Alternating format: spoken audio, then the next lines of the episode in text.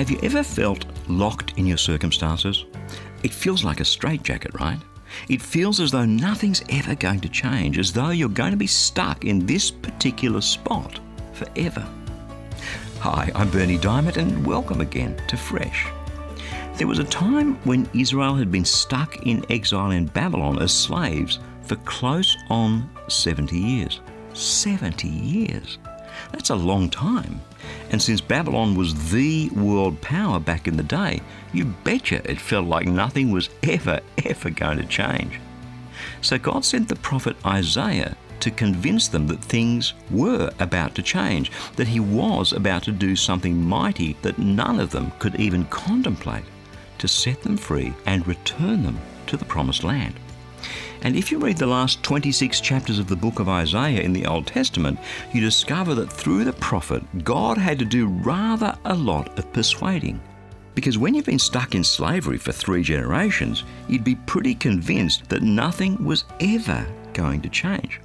Listen to God, and I pray, hear him speaking into your life too. Isaiah chapter 60, verse 22. The smallest family will become a large family group. The smallest tribe will become a powerful nation. When the time is right, I, the Lord, will come quickly. I will make these things happen. From small to large, from tribe to powerful nation, from slavery to restoration. That's what God's promising them. But when, O Lord, when will you get us out of this mess? How will you do it? Answer, when the time is right, I, the Lord, will come quickly. I will make these things happen. That's God's word, fresh for you today.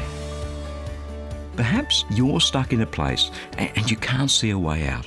But though you may feel powerless, there is one powerful thing that you can do. Because the only sort of prayer the Bible teaches about is the sort that has powerful results. And we would absolutely love to pray with you into whatever need you might have.